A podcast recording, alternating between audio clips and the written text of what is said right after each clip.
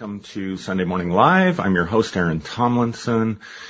And in today's show, we're going to pick up where we left off last week. I'm going to be talking about um, religious trauma and connecting it a little bit with the narcissistic cycle of abuse. I didn't quite get through all I wanted to get through and finish what I wanted to finish um, last week. So I'm going to pick up with that this week. I'm going to let it breathe for a few minutes and give some people Time to jump on. I'm running just a little bit late this morning, but that's not new for me. Technology issues.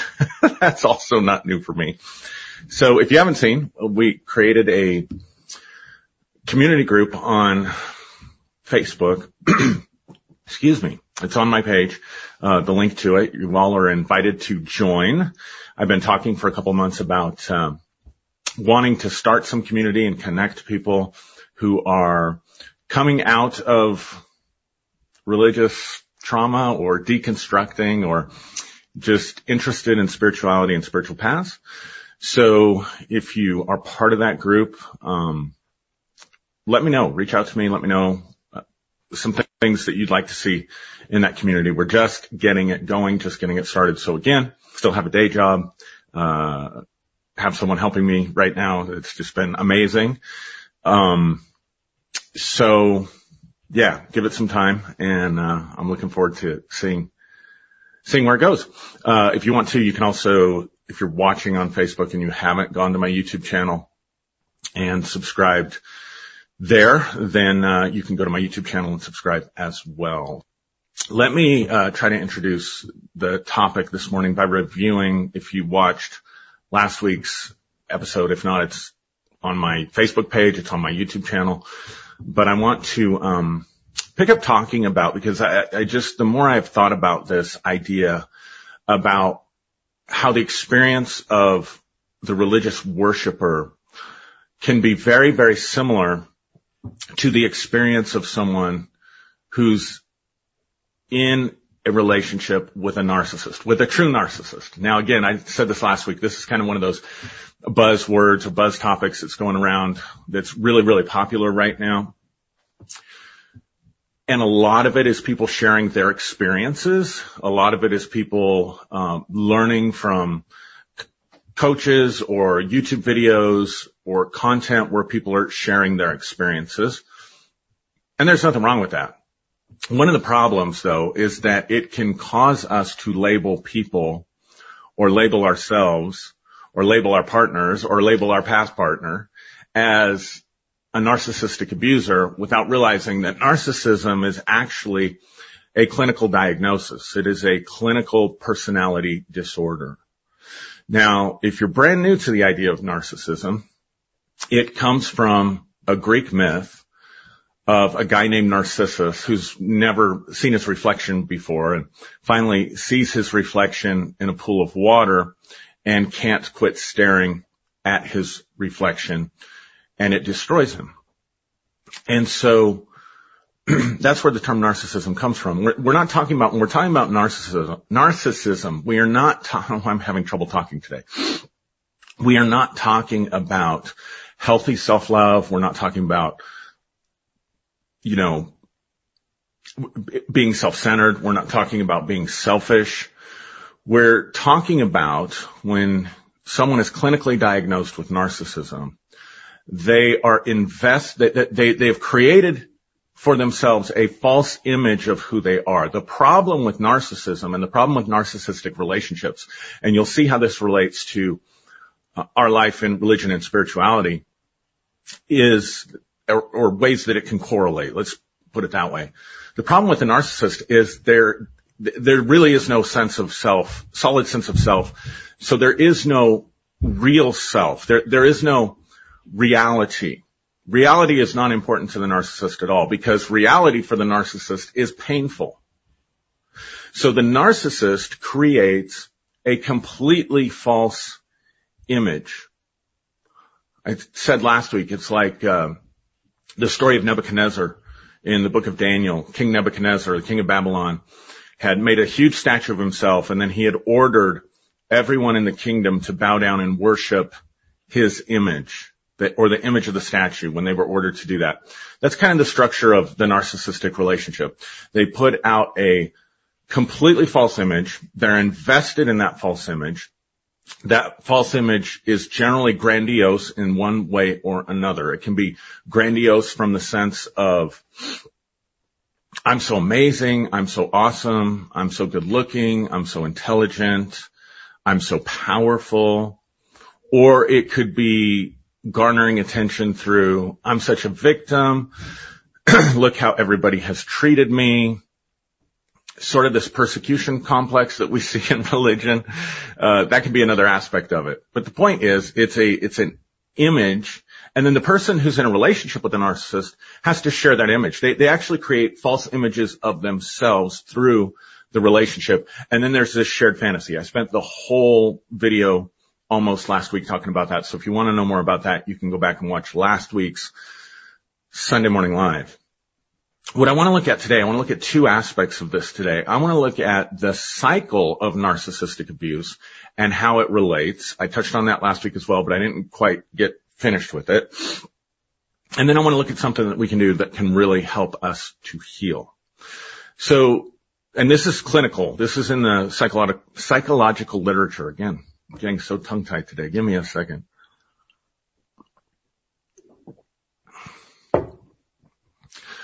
So the cycle of narcissistic abuse is this. There is the idealization phase. There's the devaluing phase. And then there's the discard phase. Now, some people will add a fourth phase, um, that generally gets referred to as hoovering. It's the bring you back in, suck you back in phase. Uh, so let's look at these three phases and how they play out in a narcissistic styled relationship. And so here, here let, let me say this. Just because you might see yourself or see patterns from relationships and what I'm about to share does not mean that you are a narcissist or that you're in a relationship with a clinical narcissist. We, uh, we can all have traits of these things. And so you may find these traits in your relationship. And if you find them significantly, you might want to explore that with a professional. You might want to uh, talk to a therapist or a marriage and family counselor you might want to talk to a good friend or something like that. But just because you might be able to relate to some of these things does not mean that, that, you have a clinical narcissist in your life. Okay. But here's the phases. The idealization phase. The idealization phase when the narcissist finds you, loves you. And here's really the key. They have an idealized version of you in their mind and they love that idealized version of you unconditionally. So you can think about it this way.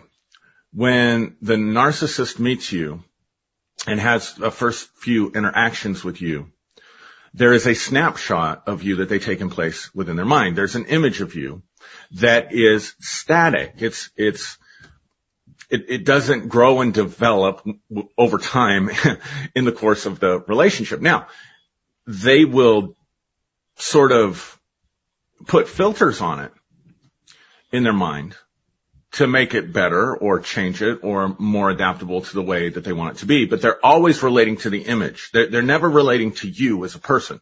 They're always relating to the image of you and that image of you is idealized. Now the person who's vulnerable to this is someone who also probably in their life did not get a lot of needs met at current or at very important developmental stages, especially like the first three years.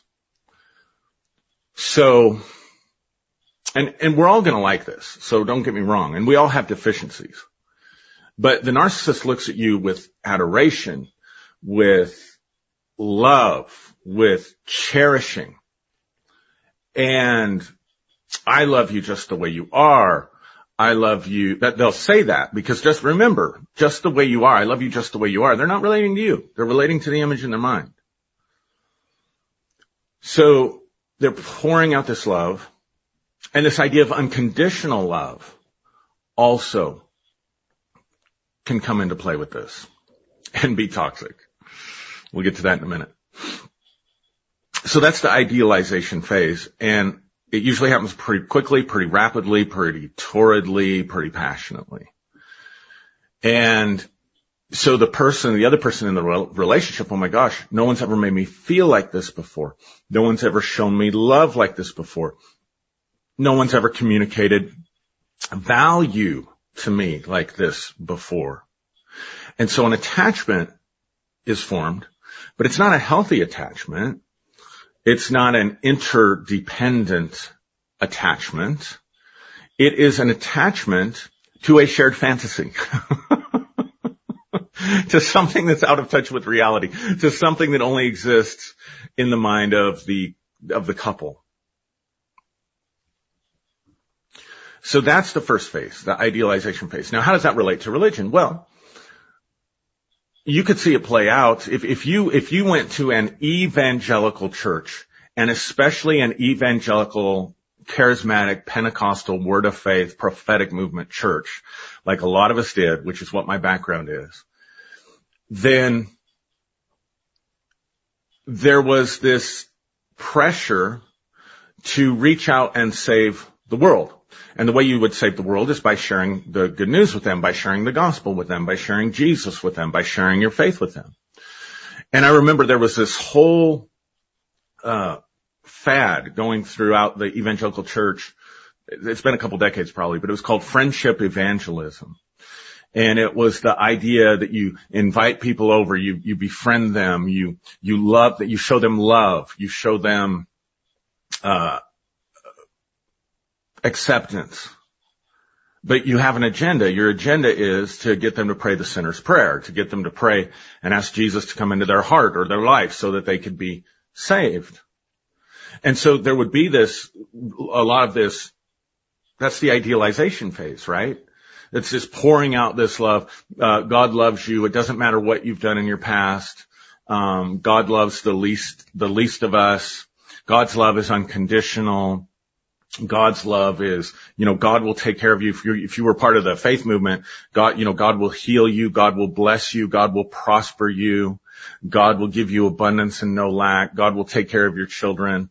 Think about the bubble that's trying to be created there with that kind of sort of prosperity, Johnny feel good preaching that we hear. There's a magic bubble that will solve all your problems and insulate you all of life's difficulties. Think about how that infantil, to infantilize means to uh, make you younger than you actually are, emotionally immature. It, it, turns you into a child, and we would talk about that. I am a child of God. And then in some places, it, it even got to where you had spiritual sons and daughters and spiritual fathers and mothers. And I'll never forget going to, uh, conferences and there are guys at the time, well, they're the age I am now, but this was 20, 15, 20 years ago. They'd be, you know, middle-aged guys looking to other middle-aged guys and calling them their spiritual father or middle-aged men saying to an man older than them. This is my spiritual son. So you see this, this infantilization that takes place too. So you've got this bubble. You've got this, uh, uh, idealization phase. God loves you. God's going to provide for you. God's going to take care of you and your family. You're his child. You, you can have intimacy with God. And there's a whole other aspect of the, um, sexual language that's used particularly in mystical Christian circles that would be worth talking about at some point. So it's easy to fall into that idealization phase and see that idealiza- idealization phase and see it happening in your life or in the church, right? So the second phase of narcissistic abuse with the abuser is they begin to devalue you. Now, again, I said this last week that the whole goal, because there is no self inside the narcissist, there is no abiding sense of self there. There's nothing there. So they have to create the false image of what they believe to be or think to be, and they need someone else to feed that image. And this is what we call narcissistic supply. They need someone else to reassure them that their idealized, grandiose, or idealized victim, or whatever the idealization is of themselves and of you, they need to make sure that that stays intact. But obviously that's not going to stay intact because the narcissist has a picture of you here and you're growing and moving through life like this and they'll keep trying to bring you back to here. The narcissist is putting out an incredible version of themselves out here and it needs to be fed with, like I said, with that constant adoration. And if they can't get that constant adoration, that narcissistic supply, which they can't, it's not possible because number one, it's not real. And number two, um, they're not godlike. They're trying to be godlike and they're trying to have a worshiper in their life. they want to be God. They want the other person to be the, the worshiper in their life. And that's why I'm trying to draw these parallels and show you these parallels. Because you'll begin to see that the, especially the, the, the any version that we have of God, you'll see both sides to this. Any version that we have of God fits with this narcissistic structure because in the Old Testament, predominantly, you have a God who demands worship, demands to be placed first. I am the Lord your God. There is none other beside me. You shall love the Lord your God and me only. You shall have no other gods before me. You shall not worship and bow down to any other graven image. You shall not have any idols. You shall be totally devoted to me. But then this God gets pissed off and when you don't do it just exactly right, when you don't do it just exactly how he had it laid out, or your heart moves away, then it says several places in the scripture that God is a jealous God. And so then he gets angry and he's going to punish you. Uh, the God of the Old Testament is very uh, sadistic and it's easy to see the narcissism that's there. Just read the book of Psalms and uh, about how, you know, you were created to worship and, and bow down and exalt and all this stuff. Now, there's two main types in the psychological literature of narcissists. There's the grandiose narcissist, which I'm describing, which is the God of the Old Testament. And there is the collapsed narcissist, the failed narcissist, the one who wanted all the adulation and adoration and obedience and subservience and submission to their will and all of that. But they couldn't acquire it. They couldn't get a partner or the world to cooperate with that. So they become what, what they call collapsed narcissist or really a failed narcissist. They weren't able to get it that way. So they switch and become a victimized person. So this is a pathology where I'm always going to take the victim stance and I'm going to use the victim stance as an excuse for my failures because there are so many horrible villains out there. And people that are, uh, that have characteristics of collapsed narcissism are also the same people who are generally going to get sucked into a lot of these conspiracy theories because the hook to a conspiracy theory is there's an evil entity out there. The reason you are struggling in your life is because there's a deep state, is because there's a cabal, is because there is all these things that are out there that are against you. This is what Hitler used with Nazi Germany to take over Nazi Germany. He used the same types of conspiracy theories and the Jewish people were the, the, the bad guys. They were the reason that Germany lost the war, World War One. They were the reason that Germany was struggling and failing. And so he created this uh, e- evil other out there and then failed nation, collapsed nation, collapsed economy, failed. You can see the same thing that would happen to a person happen collectively in World War II. And then what does Hitler do? He comes along with an idealized version of Germany. And you, you can see all these things in play. So I probably shouldn't have gone there. That's probably going to get me in trouble with um, algorithms and stuff like that. But nevertheless. Hopefully it doesn't get my video taken down. I don't know. I've just heard if you talk about that stuff, they'll, they'll take your video down. I don't know if there's any truth to that. But so what I'm trying to say is back to what I was saying. There's two types of the narcissist. There is the um, grandiose narcissist. There is the collapsed narcissist.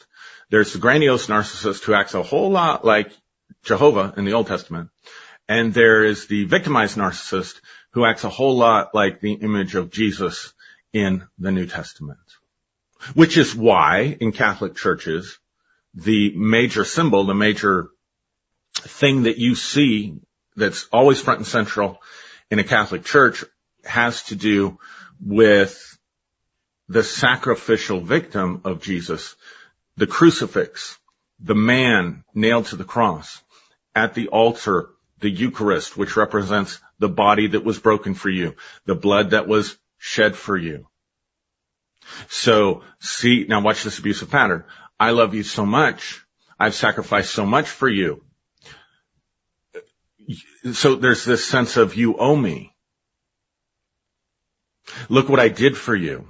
I died for you. I saved you from your sins. Even though there's this whole sadomasochistic thing there that we could talk about, about, I'm, I'm really digressing. this could go in so many different directions. So let me come back. Let me bring myself back. Idealization phase. Now the next phase is you can't get, the narcissist can't get enough supply or you deviate from the image that the narcissist has or you break the rules or something like that. And so now there's this devaluing stage. Or the devaluing stage can start for, there's all kinds of reasons the devaluing stage can be there. The devaluing stage could be that I need you to feel needy. I need you to know how wonderful I am.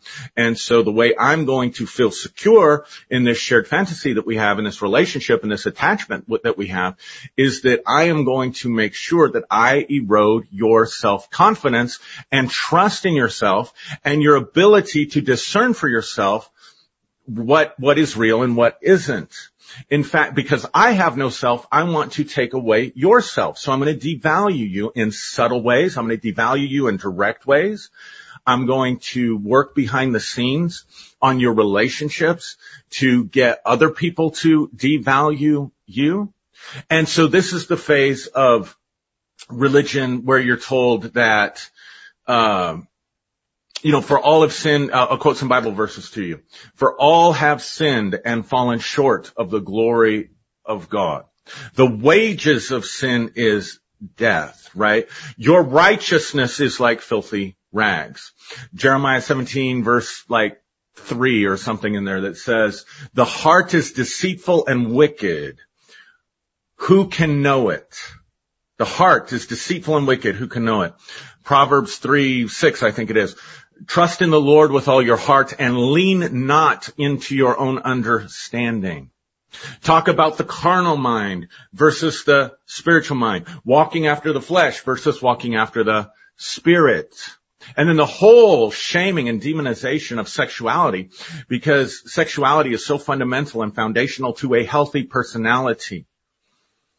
It's foundational to a healthy personality and it's something that's there for most of us. There are some people who are asexual, but it's not the majority of our society. And so a lot of this body shaming and sexual shaming and things like that. So my whole point is, is that I devalue my sexuality. I devalue my sex urges. I devalue my body. My body cannot be trusted because it's the flesh in Paul's writings. I cannot trust my heart. I cannot trust my own mind. I cannot trust my own thinking. Everything about me is corrupt. Everything about me is morally bankrupt. These are the messages that you receive. Because if you don't receive these messages, then you didn't need a savior. You didn't need Jesus to die on the cross for you. And if you didn't need Jesus to die on the cross for you, then going all the way back to the, the, the Catholic Church, the original church, who was the custodian of salvation by serving you the sacraments that would save you, by giving you baptism, by giving you uh, the Eucharist, by giving you confirmation, by being the priest that was there to confess uh, your sins to.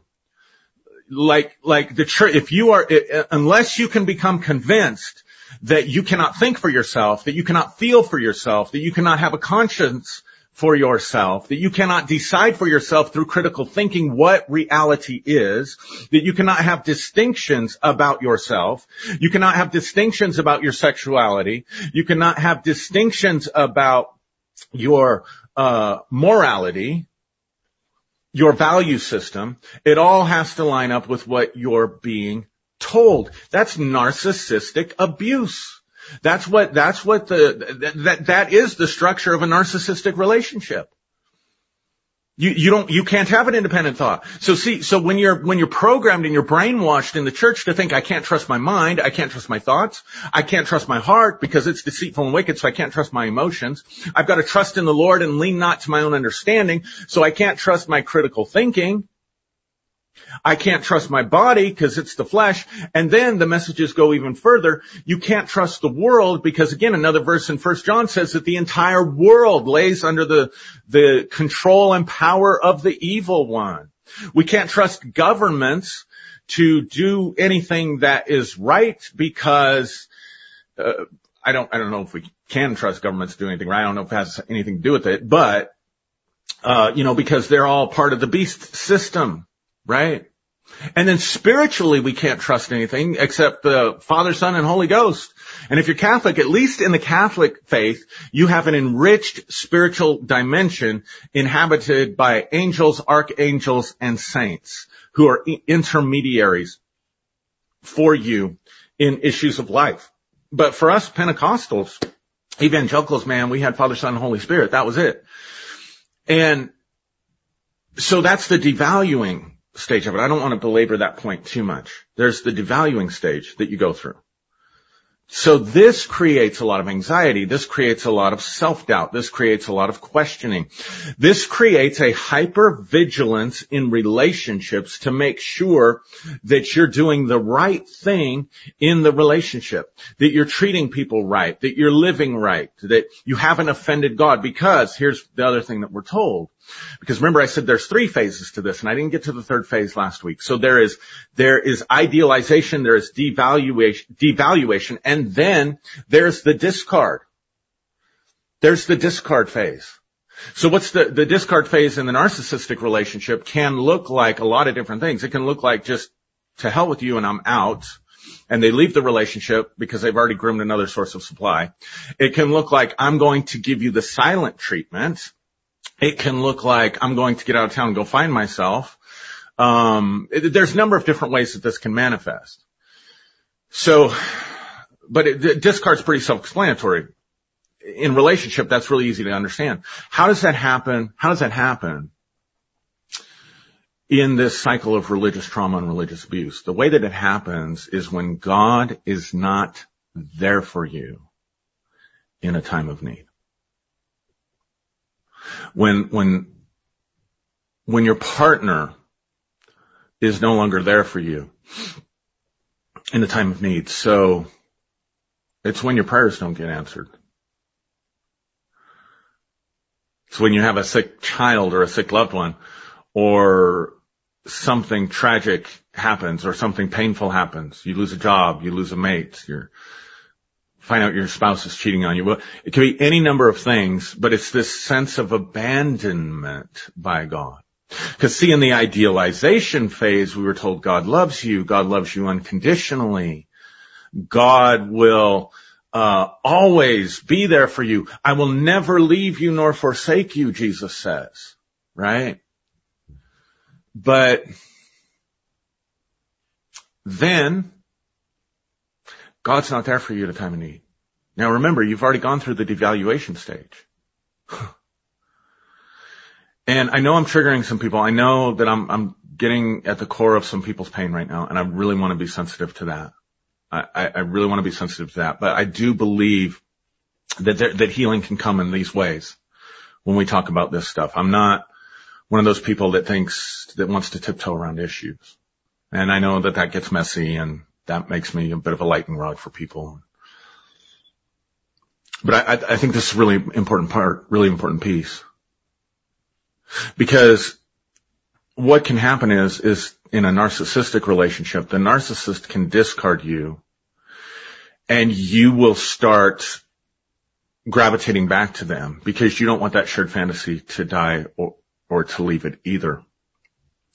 So you will become needy you'll become clingy. You'll become uh, obsessed with them.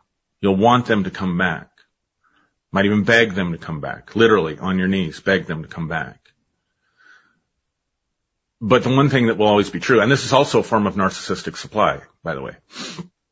But the one thing that will always be true in the narcissistic relationship is it's never the narcissist's fault ever. It's never something that they did. It's something that you don't understand. It's something that you didn't do correctly. Some behavior of yours, some thought of yours, some aspect of your personhood. See, it ties directly into the devaluing. So how does that work in religion? Well, why wasn't God there for me at that time? Why, when I'm going through the most difficult time of my life, do I not feel a high vibration? Why do I not feel the presence of God with me right now? And mystics have really kind of made excuses for that down through the ages, calling it things like the dark night of the soul, saying that it's a purification that you have to go through to become one with God. Um, the dissolving of the ego. You have to go through this for the dissolving of the ego, all that stuff. You have to go through this to realize this, everything out here is just an illusion and a fantasy and not real. See, that, that in and of itself is sort of spiritual gaslighting. you see what I'm saying? so that's, that's these three phases that we go through. Idealization, devaluation, discard. And then we just stay in this horrible, horrible, horrible, horrible cycle. So what about the person coming out of religious trauma? What do we do? What are some things that we can do to recover? One of the things that we have to do is we have to recover our mission has to become. I thought this was just my mission, but I've looked at, I'm, I'm drawing parallels. There's not a lot of clinical literature out there right now about religious trauma. And almost all of it is exclusively about the sociological trauma. What happens to a person when they leave? When they leave the groupthink, the, the harm of human to human, uh, the perpetration of abuse, by a spiritual leader or just the rejection that you feel when you leave the faith or the way your parents treat you or whatever. I have not been able to find anything on the psychological trauma and damage that gets done to a person because of the doctrines that they are being taught, because of the Bible itself. The Bible does psychological damage to people when you believe it's the Word of God. So, and that's, I feel like a voice crying in the wilderness about this because in all the deconstruction religious trauma literature or things that I've seen and heard, I haven't heard anybody talking about this. But the primary task of healing for someone who's leaving a narcissistic relationship is to recover their authentic self. I'm going to say that again. The primary task involved with healing for someone who's been in any time in a relationship with a clinically diagnosed, they don't have to be diagnosed, but they fit the clinical definitions of narcissistic abuse. The primary task of healing for everybody is the recovery of self authenticity, to recover the authentic self. So I realized that I went through this. It took me about four or five years to deprogram and recover some sense of an authentic self. And think about it now. In religion, we're told to die to ourselves. We're told to forsake ourselves. Jesus said, whoever does not first deny himself and take up his cross and follow me, he cannot be my disciple. You see what I'm saying? So this sort of self-surrender is the problem with toxic religion and frankly any form of toxic spirituality. And you have been so gaslighted you have been so programmed to believe that the shared fantasy of whatever group you're with is real. The imagery, the symbolism, the language of the shared fantasy of whatever group you come out of or participating in, that becomes your, that becomes your, uh, glad, more than that, that, that becomes your world. That becomes your mind. That becomes your reality. And so when you lose that shared reality, or you realize that was a fantasy. And you have to go through the process of giving up the fantasy. You have to go through the process of giving up the shared reality. Then there, there is an incredibly, or can be, an incredibly deep sense of emptiness. There can be a very deep sense of loss because it's a loss of yourself. It's not just the loss of relationships, which is kind of where the literature is right now with religious trauma syndrome, which isn't even still a diagnosis, and I think it should be, and hopefully will become one. But there's uh, so there's the loss of the relationships. There's the loss in my case of my what was my career. There is the loss of income. There is the loss of you know stuff that we used to do together. Things loss of community, all of that. But I'm talking about a deeper sense of loss because you have internalized the worldview of the Bible or of the system or of God or Jesus or the group. You've internalized it. You've made it your own. It, it, it's really hard to explain unless you've been there. And it's giving that up that is the most difficult part of it. That's the most difficult piece of it. and once you give that up, like I said, there's incredible loss because it's not just loss of things, it's loss of self. It's loss of that sense of self. It's a question, who am I? How does my life make sense now? How do I make meaning out of the world now? How do I choose to live going forward? What are my morals? You'll, you'll see if, if you were to, if I could get a map of human development, you'll see how religion informs every area of human development for you from moral development to personal development to emotional growth, intellectual growth, all that stuff. Sexuality, right? We define sexuality as being between one man and one woman, and that's it forever. Anything else outside of that, any desire that you have outside of that, you're wrong, you have to conform. Right? So, so nobody gets to go out and explore sexuality in a healthy way. Nobody gets to go out and find their sexual uh, self in a healthy way. And if they do, they have this shame piece and this devaluing piece that's tracking with them the whole way. So that's a good example of that.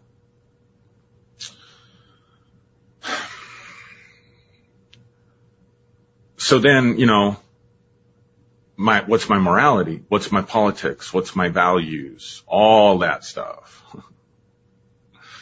so again, I just want to say it's recovering the authentic self. So what are some things that you can do? Number one, you've got to realize, you've got to realize that the number one task for you is to recover your own authenticity. That's the only way you're really going to heal. And what most people do is slide right into a different spiritual group with different teachings and beliefs and values, but it's got the same structure to it that I'm describing here. And so they just kind of keep perpetuating the cycle. It's like someone who leaves one narcissistic partner and goes and finds another narcissistic partner because they didn't do the real work on themselves. So it's okay to have groups like 12 step groups and recovery groups or uh, participate in other spiritual communities. If I didn't think that was okay, then I wouldn't be doing what I'm doing. Uh, but what I would, and, and you need that. You need something that's, that's healthy, but what's healthy for you, I should probably come back and do a video between like what's a healthy spirituality look like versus an unhealthy one, or what does a healthy spiritual community look like versus an unhealthy spiritual community. But I can sum it all up for you in one word. Does there have to be external conformity? No, um, that's not one word. I'll sum it up for you in one word. I, my mind got ahead of me. I'll sum it up for you in one word. Dogma. Is the group dogmatic? And are you required to accept the teachings, precepts, beliefs, and morality or value system of the group in or, or, and if you don't, then you are somewhat, you are, you're in the devaluation stage. In other words, is there an idealized thing that you have to follow? Like it's okay. Like let's just do it this way. One of the things I want to do in the Facebook group that I started, I want to explore different paths and put information out there about different spiritual paths. So people are very comfortable if I'm talking about Christ consciousness. because there's a shared meaning there that still speaks symbolically to what's in the deep structures of the collective unconscious of the Western mind. Um, talk about high vibration, raising your vibration, the Joe Dispenza stuff, the Gregg Braden stuff. There's going to be a comfort level there with that. But then what happens when we come along and we start talking about witchcraft and Wicca and magic, or we start bringing in some left-hand path teachings that fall along the lines of that's going to fall outside of the norm. I don't want to say too much because I don't want people to get triggered. I can feel it already. That's going to lie outside the norm of the Christ consciousness, the, the general idea of good and evil. Um, hmm. Like, for example, it's kind of ubiquitously accepted in Western culture that forgiveness has to be a thing, that you have to forgive. Um, that that's the key to healing. That's the key to spiritual growth. That's the key to being a loving individual. And so there's a lot of stuff where that gets put out, you know, about forgiveness. I'm going to say from my experience alone in the church, having practiced forgiveness, um, and having not practiced forgiveness, and then raising kids and what values do I want to teach them? I do not believe that forgiveness is the end all be all. I don't even think it's the healthiest path, depending on what we're talking about when we're talking about forgiveness. Um, but I, don't believe it's, I, believe it allows us at times to take the victim stance, even though forgiveness is supposed to be releasing the victim stance, it allows us to take the victim stance rather than doing the hard work of learning how, of, of confrontation or setting boundaries and things like that. So I'll come back and do some whole teaching on forgiveness. But my point is, if you have a community where you've got these shared values and people don't practice those shared values or they have interests that deviate from those shared values. Uh, for example, what if we do a whole section of teachings at some point in the community on sex magic and what that is and what that looks like and how that works? See, these are things that might make people uncomfortable. So there has to be freedom to pick and choose because the whole point is the recovery of the authentic self. And your authentic self is going to look completely different than my authentic self.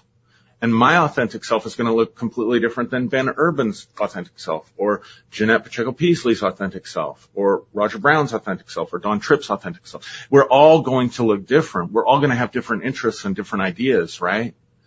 And so there has to be the flexibility. If it's going to be truly a healing community, there has to be the flexibility for that expression and for it to be very, very fluid.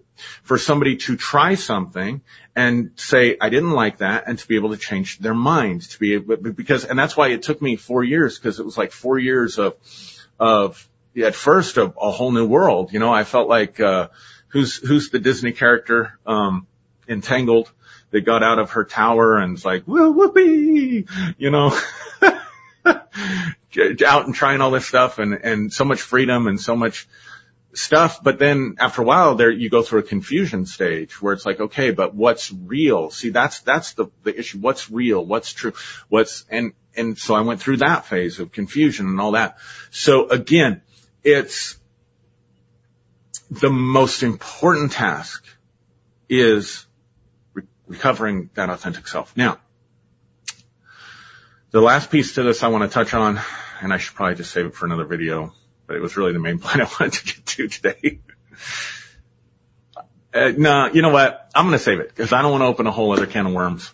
So next time I do a video, I will talk about the what they call in psychology the introjects, the internalization process the way in which we take the external symbols, images,